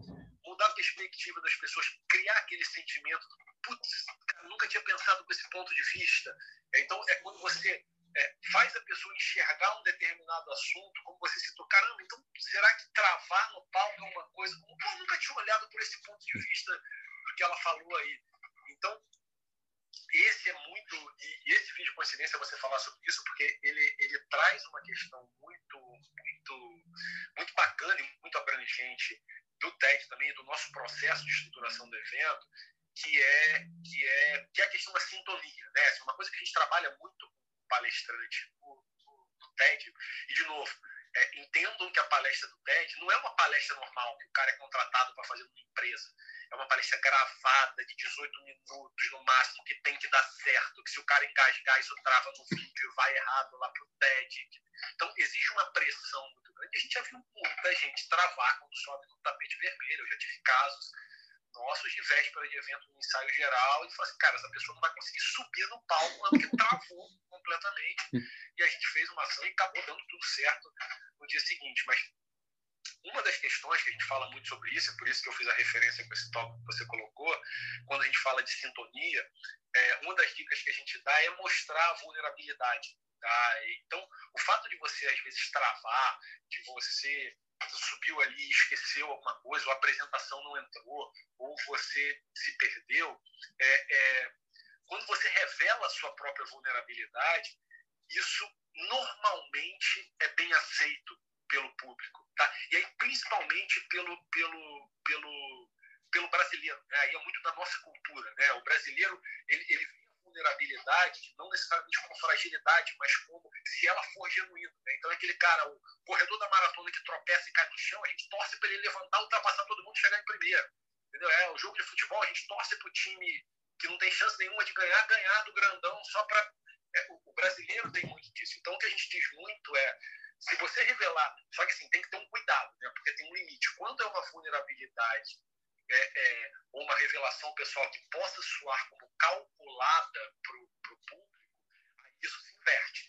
Né? Se, se o público entender que ele está sendo manipulado de alguma forma, o cara fez isso só para. Aí é. Mas quando é legítimo, eu esqueci a fala, você pode esquecer a fala, você pode tropeçar quando entrar no palco. É, isso acontece. Tá? E se isso acontecer, vamos levantar, vamos começar de novo, e aí a gente dá uma série de dicas também no processo, no processo da curadoria como um todo. Mas esse talk é muito bacana, sim, e, e, e, fala muito, coincidentemente, desse assunto que é tão presente no nosso dia a dia, da vulnerabilidade, da presença de palco. Maravilhoso, muito bom. Bacana. Eu, eu assim, na minha parte, estou muito feliz, de verdade, de poder ter participado aqui, conversar com o Rafael. Putz, incrível. É, fiquei me perguntando também quem, claro, perguntei qual a apresentação que foi mais marcante, mas tem um orador, assim, alguém que, não só do, do TED, né? Um orador que, que, que marcou para você, alguém que você fala, putz, esse cara falando é, é fantástico, assim, tem uma, uma, figura que você admira, assim, que fala em público, que você fala, putz, esse é referência? Cara, é, eu vou te falar que não, tá, Léo? Assim, e aí não, não, meu Deus, assim, não quero parecer nenhum tipo de soberba com isso, mas não, a oratória não me pega, tá? O que me ah, pega é, é a ideia, tá? É a mensagem mesmo. Então, tem coisas, e aí, sem nenhum tipo de julgamento, vou tentar te dar um exemplo ao contrário, assim, que foi até muito famoso no Brasil.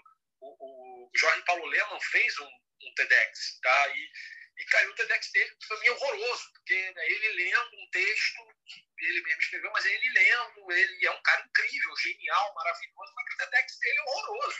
Então, é, é, da mesma forma, sentido contrário, você tem pessoas com boa postura de voz, que, que fala muito bem, que se coloca muito bem, que se posiciona de uma maneira muito estruturada, mas o que me pega do meu lado, em termos de admiração, é a ideia, é a história, e isso e isso cativa muito o momento, mas, por outro lado, isso não, isso não é garantia também de que vai ser um grande talk, pensando num, num processo lá prévio, né, de, de, de curadoria, de, de, de, preparação de um, de um talk.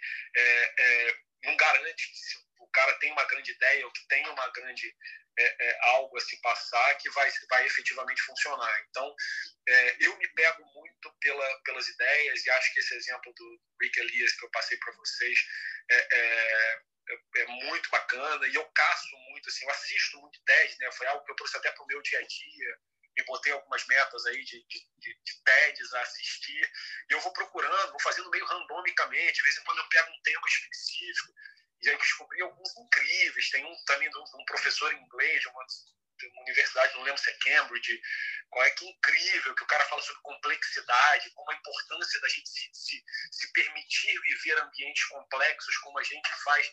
E que assim, um TED que eu nunca ia pensar que foi feito numa cidadezinha no interior de sei lá onde, na Inglaterra, e que, cara, de repente isso chegou na minha casa e e, e, me trouxe uma visão, me fez admirar pra caramba aquele cara que eu nunca tinha ouvido falar e nunca tinha, nunca tinha efetivamente conhecido.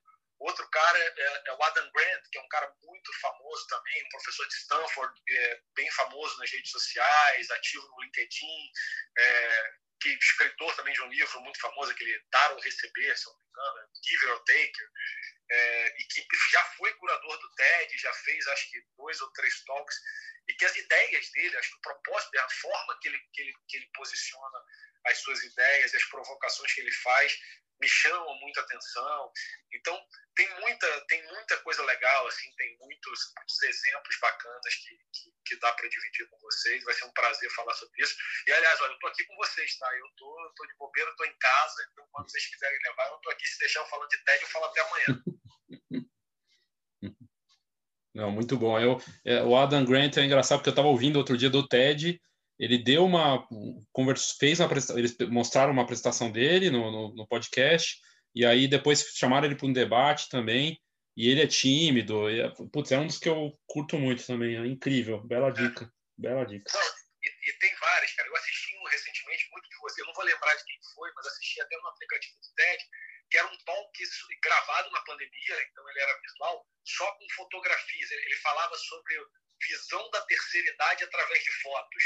Então, é, elas criavam, eu não lembro exatamente de quem é, mas era só através de fotos que foram tiradas é, com pessoas da terceira idade, relacionamentos amorosos na, na terceira idade, uma série de perspectivas. Eles criavam uma, uma, uma, uma um racional né, de mostrar através de, de, fotos um conteúdo com uma narrativa naturalmente por trás da importância. Então, assim, as ideias surgem, as possibilidades, e isso é muito rico do TED. Assim, a gente, no último evento, a gente fez, por exemplo, um, um talk em dupla, que nunca tinha feito até então. O TED ele acaba te permitindo muito isso. Então, a gente levou um casal para falar, era um casal nômade, né, nômade, que largaram as carreiras para viver.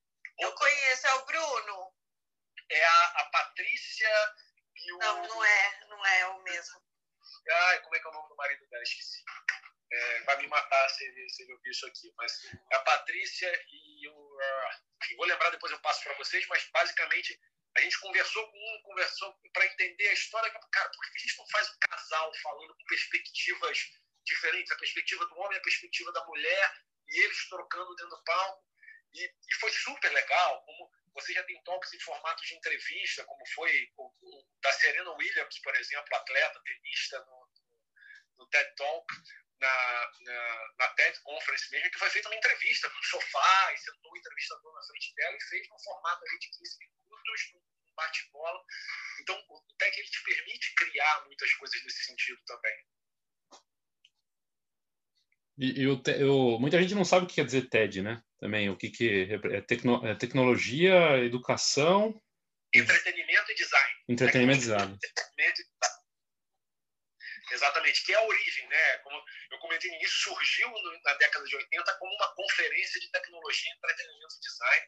O TED, particularmente, quase quebrou isso. No livro do Chris Anderson, ele fala muito isso. Né? O TED quase quebrou como instituição no fim dos anos 90, quando o Chris assumiu a, a gestão e aí trouxe alguns empresários fortes dos Estados Unidos para ajudar nos primeiros eventos, e aí foi ganhando corpo naturalmente. Né? Hoje tem muitas empresas que ajudam o TED a se financiar com uma plataforma de bons conteúdos e, e compartilhamento de ideias com, com o mundo. Rafael, você estava falando de fotografia, tem também esse, esse tema lá, né? Você pode pesquisar por fotografia, inclusive tem um, um que eu gosto muito, o TED do Alexandre Sequeira, que é um, é um fotógrafo, na verdade ele é professor universitário, trabalha com fotografia documental, e ele conta sobre um processo que ele fez na época que ele estava fazendo mestrado, e é lindo, assim, é um, é um, é um TED super curtinho também, e maravilhoso. E esse que você contou da história do avião que cai no, no Rio, o Hudson, é, eu, eu, lembro que eu assisti lá na empresa, é, foi um dos que você apresentou para gente, e eu comentei em casa e tal, aí falaram, ah, mas é a história do filme do Tom Hanks. Eu falei, é, mas não é a mesma história, assim. É a história de um passageiro, né, dentro daquele, outra visão, daquele avião. Né? É, outra visão, assim. E é muito incrível. E o Rafael usava esses vídeos com a gente, era, acho que era uma vez por mês, era uma dinâmica do RH que trazia várias pautas para a gente trabalhar. Então, a gente conversava, a gente conversou sobre assédio, várias questões, assim. Então, é, é muito educativo também, né? Não, não é só entretenimento, assim. É, é muita informação e você pode usar em vários ambientes. Eu, por exemplo, que Hoje em dia eu sou professora de fotografia, isso para mim é um ambiente muito rico. É, sem dúvida, assim, tem, tem, cara, tem vários. Se você, se você procurar, olhando é, para assuntos diversos, você falou de fotografia, veio logo na minha cabeça, tem um que é bem famoso também, que ele fala, eu, eu não vou lembrar o nome do professor, mas que ele fala, é antigo, tá? Que ele, através de fotos antigas, ele durante o talk, ele cria uma história de detetive para para a gente descobrir qual é a foto e a imagem de Leonardo da Vinci. Porque assim, não existe imagem hoje de Leonardo da Vinci no mundo. Ninguém sabe como ele é efetivamente. Então, ele, ele reconstrói, através de uma história de de uma série de fotos, efetivamente, da época, e, e trabalhando probabilidades e possibilidades e esculturas e etc. Através de fotos, ele vai construindo uma, uma, uma história de detetive e no fim ele começa. Então agora eu apresento para vocês Leonardo da Vinci. Aí entra a foto assim do que seria teoricamente Leonardo da Vinci. Então tem, tem muita coisa legal assim nesse nesse sentido, mas também tem um lado pessoal, né? Tem, e aí é, é, a parte gostosa do TED, né? A gente nos nossos eventos, nos nossos TEDx, uma coisa que eu gosto muito de fazer depois é, é, é pegar feedback com as pessoas que assistiram, é, mas feedbacks mais individuais, assim, do tipo, não é só o que, que você achou do evento? Ah, pô, achei super legal, mas é, qual foi a palestra que você mais gostou? E é impressionante como é heterogêneo, né? Como de repente a palestra mais legal para mim foi de repente a mais chata para você. É, as pessoas têm uma perspectiva, né? Então eu falo desse talk do, do cara lá do Rio Hudson que me marcou muito. Tem gente que vai falar isso, pô, é, mas é a mesma história do filme do, do Tom Hanks. Achei aí uma uma baboseira. Não, mas, cara, a minha perspectiva ao assistir foi, foi diferente, né? Então, E aí vai muito para a essência também da comunicação, né? Que a gente fala muito. Nós somos responsáveis pelo que a gente fala. A gente não é responsável pelo que o outro entende, necessariamente. Ou como você vai tocar é, é, a mente e o coração da, da outra pessoa. Então, isso é muito interessante também quando a gente começa a entrar um pouco mais a fundo nos, nos talks né, e nas, nas possibilidades. Mas vocês que são de foto, assistem depois esse do Leonardo da Vinci, que é legal. Vou tentar lembrar o nome aqui, vou pesquisar o nome do, do, do, speaker. Ah, vou pesquisar. Tem um também da Net, da NetGeo, que é um fotógrafo que ele vai pro. Eu não sei se é para Antártida, ele vai para um desses lugares frios e ele tinha que fotografar alguma coisa lá e não consegue. E aí ele acaba fotografando um animal, e aí ele conta a história engraçada demais. E, e, é legal você conhecer a experiência por trás da fotografia, né? A gente sempre a gente que trabalha com fotografia sempre fica se perguntando, cara, como é que ele fez essa foto? O que, que rolou ali para acontecer essa fotografia? E aí eu entro numa pergunta é, que eu lembro que você falou na Casa do Saber. O TED não enfatiza muito, porque assim, voltando um pouco, para a fotografia, quando a gente vai nos eventos, nas palestras, nos congressos, a galera usa muito de recurso audiovisual, porque nós somos muito visuais, né, para passar um conhecimento. Então, muito a gente usa slideshows, vídeos, né, para mostrar o seu trabalho. E eu lembro que você tinha falado que isso não era uma, uma coisa que vocês apoiavam muito, né? Que vocês dão mais força para oratória mesmo, para o storytelling ali, que a pessoa pode usar algumas imagens como apoio, mas que isso não pode ser o ponto central, né?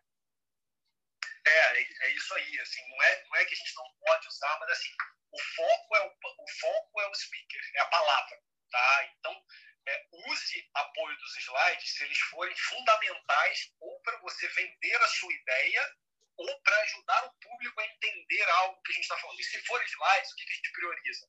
Imagens, é, gráficos, Textos a gente tem lá o, o prompt lá de apoio ao palestrante, que ele pode ler alguma coisa se ele quiser, mas para slide, então a gente sempre, é, o que a gente costuma dizer assim, use slide se for estritamente necessário para ajudar o público a entender alguma coisa que você está falando. Tá? Então, assim, dando um exemplo, no último ano em Niterói a gente teve, é, que foi uma curadoria super difícil, a gente teve um speaker que foi o, o professor Celso Costa, ele é um matemático brasileiro que foi a, sei lá, quarta pessoa, quinta pessoa no mundo a descobrir uma superfície matemática. Então, algo completo, super complexo, que a primeira foi descoberta lá em 1600.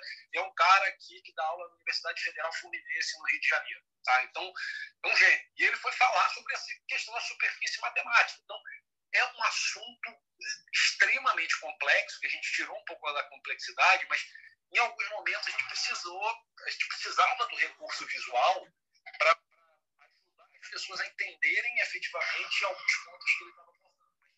Em linhas gerais, a gente usa, a gente tende a preferir não usar o que a gente orienta os palestrantes. Não é que não possa usar, pode sim, desde que seja algo é, profundamente importante, seja para embasar a tua, é, o seu ponto, a sua ideia, ou para ajudar o público a entender o que está sendo colocado.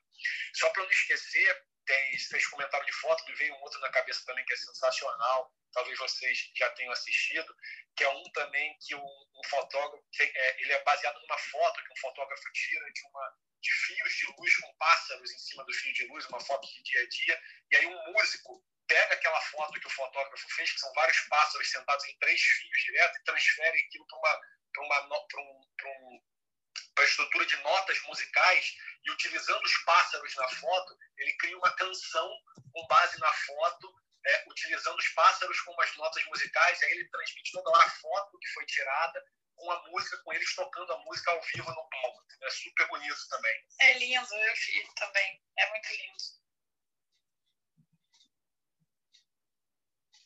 Também não lembro o nome do speaker para variar, tá? Isso, isso é uma coisa que eu pesquisar eu também não, tenho problema sério com o nome. Gente, é, Léo, Cacá, vocês têm mais alguma pergunta? Eu acho que não. Para mim foi ótimo, tá sensacional. Foi super bem explicado e abriu assim a cabeça, né? De entender o processo todo. Eu fiquei só. É, eu tô com vontade de, de entrar no TED agora para assistir alguma coisa. Eu também, eu também. E eu fiquei só uh, o que você falou, que o Rafael falou do, do Lima, dele ter feito uma apresentação terrível. E eu lembrei de alguém falar, não sei quem foi, para um evento nosso, inclusive, falando: o problema não é ser talks, né? E, tipo, 20 minutos ou 18 ou menos, que o cara faz lá e pode ser 20 minutos terríveis também, né? Então tem isso, né? Esse lado, né? Do, do curto, o cara acaba passando uma coisa ali, mas não é bom também, pode acontecer, né? Não, sem dúvida, é isso aí. E aí, de novo, vale a questão do tempo, o ativo mais importante que a gente tem é o tempo. Então, não perca tempo das pessoas, não gasta o cara. É, porque a gente pede muito, assim, um evento como o TED, a gente sempre quando começa, é, a gente tem alguns, é, é, e aí é um papel muito meu a gente faz alguns acordos. Tá? Então, assim, do tipo, é, a partir do momento que vocês entraram aqui, estejam aqui. Ah, é muito bonito falar isso, conceitualmente, etc. Mas a gente faz acordos reais, do tipo assim, celular é proibido aqui dentro. Ninguém vai tirar o celular vocês, mas aqui dentro não pode, então assim, garantam que o celular está desligado, ou ele está pelo menos no silencioso. Não atendam o celular. Não... E aí por quê? Porque você acender uma luz de celular num teatro como esse, você pode desconcentrar o palestrante que está aqui dentro e ele ter algum problema em algo que está sendo gravado, que está sendo transmitido ao vivo. Então, respeito a quem está aqui fazendo esse trabalho, então a gente cria todo um ambiente também para que as pessoas possam se concentrar naquilo ali. Então, o que, que a gente pede para as pessoas? Dedique o seu tempo integral estejam aqui presentes de corpo e alma nisso. O que a gente tem que oferecer do outro lado é isso, cara. Não faça essas pessoas perderem o tempo. Se eles estão dedicando 15 minutos do tempo dele para te assistir falar, não, gaste esses 15 minutos com. O cara pode até não se interessar pelo tema, volta para outro, mas ele consiga enxergar, não dá para dizer, e eu não vou dizer isso, ah, as 12 palestras do evento foram fantásticas, foram excelentes. Não, tem gente que gosta mais de uma, gosta de outra, mas a gente sempre tenta fazer com que seja quem está lá ou quem está em casa, como vocês vão parar agora e de repente assistir a um talk do Niterói, do Barra, do Rio, do São Paulo, do Chicago, seja lá qual for, é, pô, gastei 15, perdi 15 minutos no meu dia para assistir é, esse negócio aqui. Isso acontece comigo também, tem vários talks que eu abro que não, não me interessam muito, mas é, eu entendo e óbvio que eu vejo também para seja conhecer um assunto novo, olhar um pouco da metodologia de como funciona. E hoje você tem TEDx incríveis, porque, de novo, gente, o TEDx ele tem. A gente faz um evento estruturado, grande, com um padrão alto de entrega, mas você tem TEDx que já aconteceram em cavernas na Tanzânia, é, em prisão nos Estados Unidos, já teve TEDx dentro de prisão. Então, assim, você tem hoje possibilidades de fazer o evento incríveis, entendeu? Fantástico. Rafael, muito obrigado de verdade, obrigado a todos viu, pela, pela presença aqui, agradecer as meninas pela oportunidade obrigada, de estar aqui. Obrigada, viu? Rafael. Alguém da plateia quer subir para falar alguma coisa, perguntar alguma coisa? Obrigada, Rafael, viu, pelo, pelo tempo aqui disponibilizado para a gente. Eu amei, foi maravilhoso. Muita informação. A gente estava gravando, né? Gente vai colocar no podcast para liberar para quem é uma preocupação que a gente tem com quem não consegue acessar o Clubhouse porque não tem iPhone. E obrigada mesmo.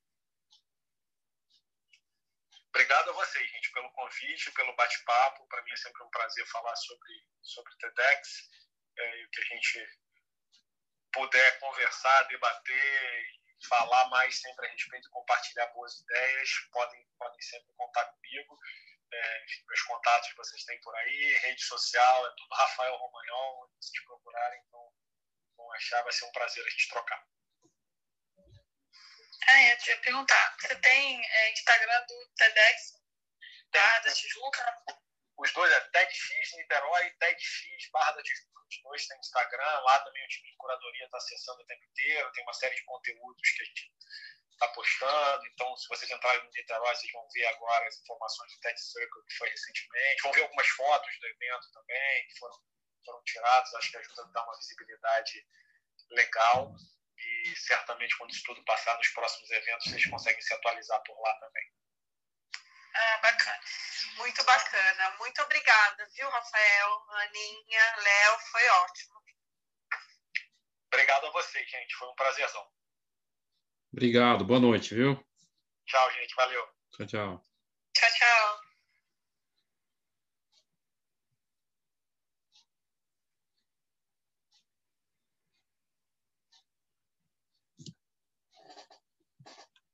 Muito bem, terminou aqui mais esse episódio, essa conversa ao vivo com o Rafael. Foi muito bacana poder conversar com ele sobre o, o TEDx, ele que organiza no, no, Rio de Janeiro, Niterói e Barra da Tijuca, e, e tem muito conhecimento sobre o assunto, então foi muito bom poder trazer esse conteúdo para vocês. Agradecer as meninas, agradecer a Ana, Ana Campbell, que inclusive convidou o Rafael já conhecia, tinha contato com ele, e a Kaká Dominichini, que teve a ideia de criar né, esse clube e, e, o momento decisivo só existe por conta dela, né? Porque ela teve essa ideia lá atrás e a gente tem feito essa troca.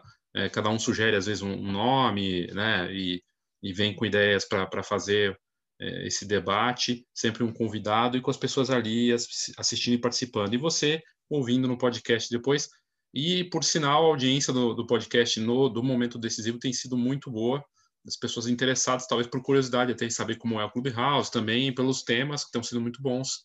E é uma possibilidade, realmente, como a própria, como a própria Ana colocou, de tornar possível para que as pessoas possam ouvir. Então é isso, obrigado a todos. Eu sou Léo Saldanha e esse foi o Foxcast.